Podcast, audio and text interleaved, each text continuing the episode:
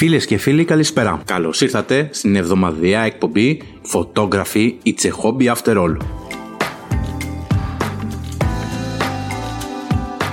Την εκπομπή που σας μαθαίνει τη φωτογραφία αλλιώς.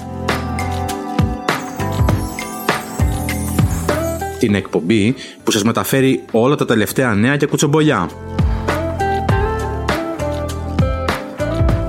Και τέλος την εκπομπή που φιλοδοξεί να γίνει το ευχάριστό σας διάλειμμα. Πάμε να ξεκινήσουμε λοιπόν.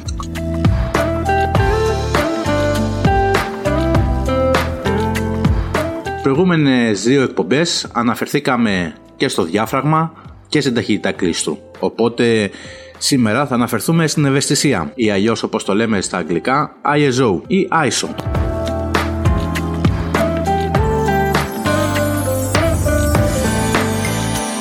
Το ISO ρυθμίζει πόσο ευαίσθητος είναι ο αισθητήρας φωτογραφικής μας μηχανής στο φως.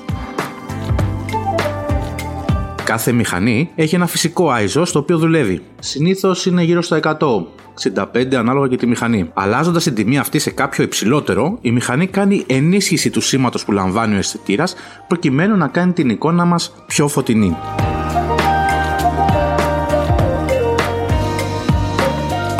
Μαζί όμως με το φυσιολογικό σήμα ενισχύονται και οι μικρές παραμορφώσεις που υπάρχουν στην εικόνα. Με αποτέλεσμα να γίνονται πιο εμφανείς, μειώνοντας έτσι την ποιότητα της φωτογραφίας. Οι παραμορφώσεις αυτές είναι χρωματικές και παραμορφώσεις φωτεινότητας και έχουν μια μικρή ομοιότητα με τον κόκο που παρουσιάζουν τα φιλμ. Με πιο απλά λόγια, αν ο αισθητήρας μας είναι για παράδειγμα 24 MP, σημαίνει ότι έχει πάνω του 24 εκατομμύρια pixels. Όταν εμείς ανεβάζουμε την τιμή του ISO, είναι σαν να διωγγώνουμε ελάχιστα το μέγεθος του κάθε ένα pixel, ώστε να μπορέσει να πάρει όσο το δυνατόν περισσότερο φως. Αν ανεβάσουμε αρκετά την τιμή του ISO, θα μπορούσαμε να πούμε ότι λόγω μεγέθους πλέον το κάθε ένα pixel ακουμπά το άλλο. Και έτσι δημιουργείται ο κόκκος.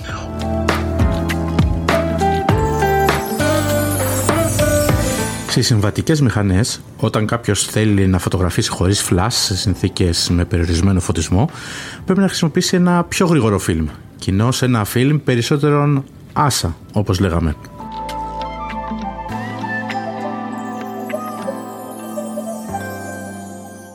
Στις ψηφιακές μηχανές όμως είναι μάλλον απίθανο να πραγματοποιήσει αντίστοιχα αλλαγή αισθητήρα με ένα γρηγορότερο.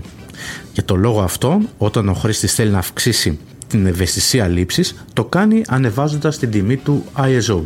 Οι ψηλότερες τιμές ISO συνεπάγεται μεγαλύτερη ευαισθησία, δηλαδή αύξηση της δυνατότητας λήψης σε περιβάλλον με περιορισμένο φως και χωρίς τη χρήση flash.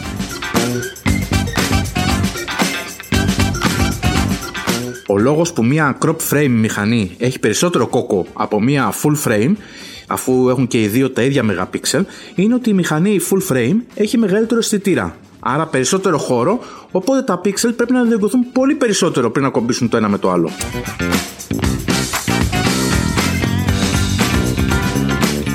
Συνήθως, όσο λιγότερο ISO έχουμε, όσο δηλαδή πιο κοντά στο 100 είναι, τόσο πιο καθαρή είναι μια φωτογραφία. Και αυτό είναι που επιδιώκουμε.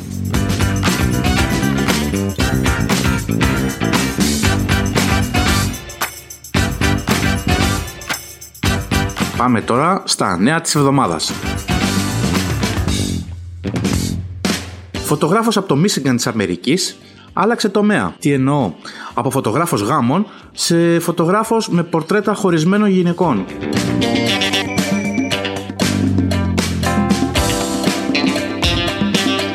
Σας ενημερώνουμε ότι έχει μεγάλη επιτυχία καθότι τα διαζύγια αυξήθηκαν αισθητά, ιδιαίτερα τώρα μετά την περίοδο του κορονοϊού, με αποτέλεσμα να παρουσιάσει μεγάλη άνθηση ως συγκεκριμένος τομέας.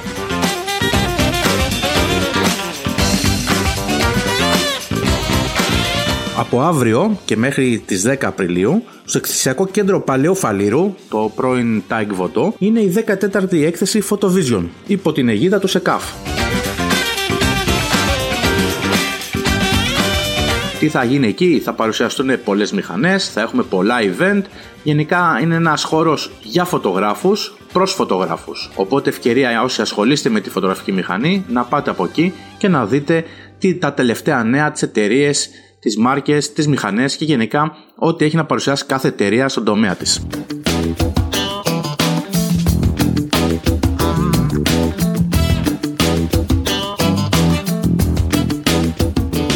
Κυκλοφόρησε η φήμη για μια νέα format κάμερα από τη Sony, η οποία στόχο έχει να χτυπήσει την ε, Fuji, την GFX 50 ή 100.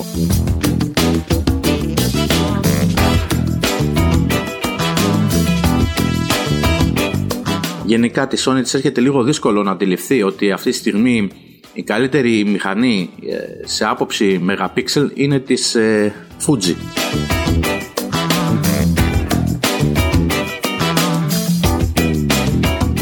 Καθότι η GFX 100 έχει 100 MP σένσορα. Βέβαια δεν είναι full frame μηχανή, αλλά medium format. Οπότε γι' αυτό η φήμη που κυκλοφόρησε έχει να κάνει με την καινούρια medium format που είναι έτοιμη να κυκλοφορήσει η Sony με ανάλυση 150 έως και 200 MP.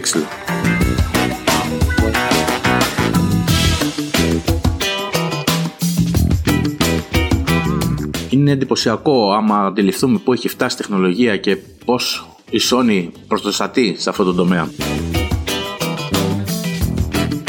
Εν τω μεταξύ όλες αυτές οι φήμες έρχονται να κουμπώσουν πάνω στο γεγονός ότι η Sony έχει πατεντάρει ένα καμπυλωτό σένσορα εδώ και πάρα πολύ καιρό οπότε όλα αυτά ενισχύουν την πιο πάνω πεποίθηση.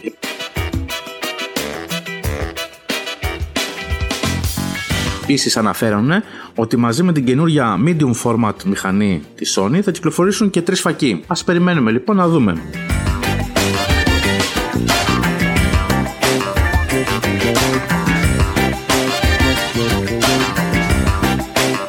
Από 2 έως 6 Μαΐου διοργανώνεται το Photoshop Virtual Summit. Τι είναι αυτό; 20 experts πάνω στον τομέα του Photoshop θα παρουσιάσουν 40 μαθήματα εντελώς δωρεάν όσο αφορά το Photoshop. Συγκεκριμένα υπάρχουν δύο ειδών προσκλήσεις, μία που είναι δωρεάν και έχεις τη δυνατότητα να παρακολουθήσεις τα μαθήματα 48 ώρες από τη στιγμή που ανεβούν επάνω ή αλλιώς πληρώνεις 99 ευρώ ένα πάσο, το έχεις δυνατότητα να κατεβάσεις το κάθε επεισόδιο στον υπολογιστή σου για να το δεις μετά.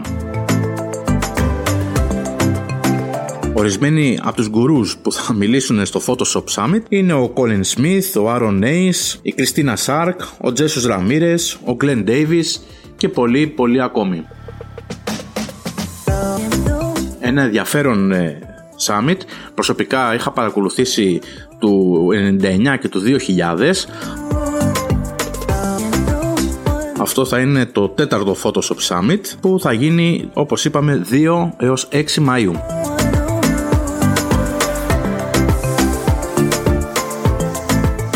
Φίλοι και φίλες, φτάσαμε στο τέλος εσείως και αυτής της εκπομπής. Σας ευχαριστώ που μείνατε μαζί μας και μάθατε τα τελευταία νέα στο χώρο της φωτογραφίας.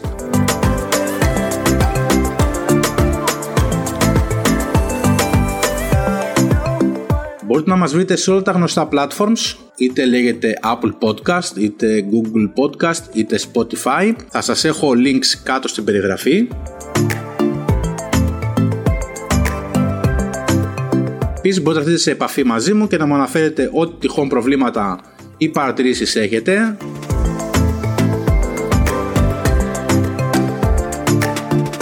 ή θέλετε κάποια θέματα να αναφερθούμε και να αναλύσουμε εκτενώς.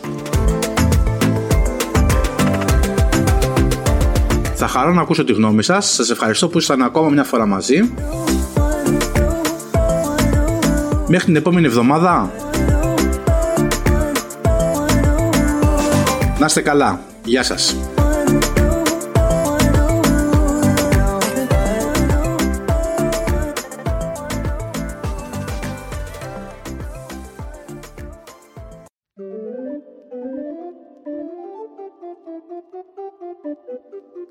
Κλείνοντας την ε, σημερινή μας εκπομπή, θα ήθελα να αναφερθούμε σε δύο εταιρείες που βοηθούν την παραγωγή αυτών των podcast. Η μία είναι η Buzzsprout. Αν θέλεις να ξεκινήσεις podcast, δεν υπάρχει πιο εύκολος τρόπος από τον Buzzsprout. Δημιουργείς ένα κωδικό και αυτό που κάνεις μόνο είναι να ανεβάζεις τα αρχεία ήχου. Υπάρχει συγκεκριμένο πρόγραμμα για να σου καλυτερεύει την ποιότητα ήχου και κατευθείαν το συγκεκριμένο podcast ανεβαίνει σε όλες τις γνωστέ πλατφόρμες Εγώ προσωπικά χρησιμοποιώ το Buzzsprout και είμαι πολύ περήφανος γι' αυτό και είναι το πιο εύκολος τρόπος για να ξεκινήσεις και το δικό σου podcast. Επίσης, κλείνοντας, θα ήθελα να σας αναφέρω για το Fiverr. Είναι μια πλατφόρμα όπου διάφοροι επαγγελματίες παρουσιάζουν τη δουλειά τους. Είτε λέγεται εγγραφή blog, είτε λέγεται ε, να φτιάξουν κάποιο συγκεκριμένο logo για την επιχείρησή σου, να σου φτιάξουν μουσική, μικρά βίντεο, οτιδήποτε μπορείς να ζητήσεις, μπορείς να τους βρεις. Είναι μια ελεύθερη αγορά. Καλό είναι να πάτε να δείτε. Θα σας έχω link στην περιγραφή γιατί πολλά πράγματα είναι που δεν γνωρίζουμε και μπορούμε να βρούμε βοήθεια από αυτούς τους ανθρώπους.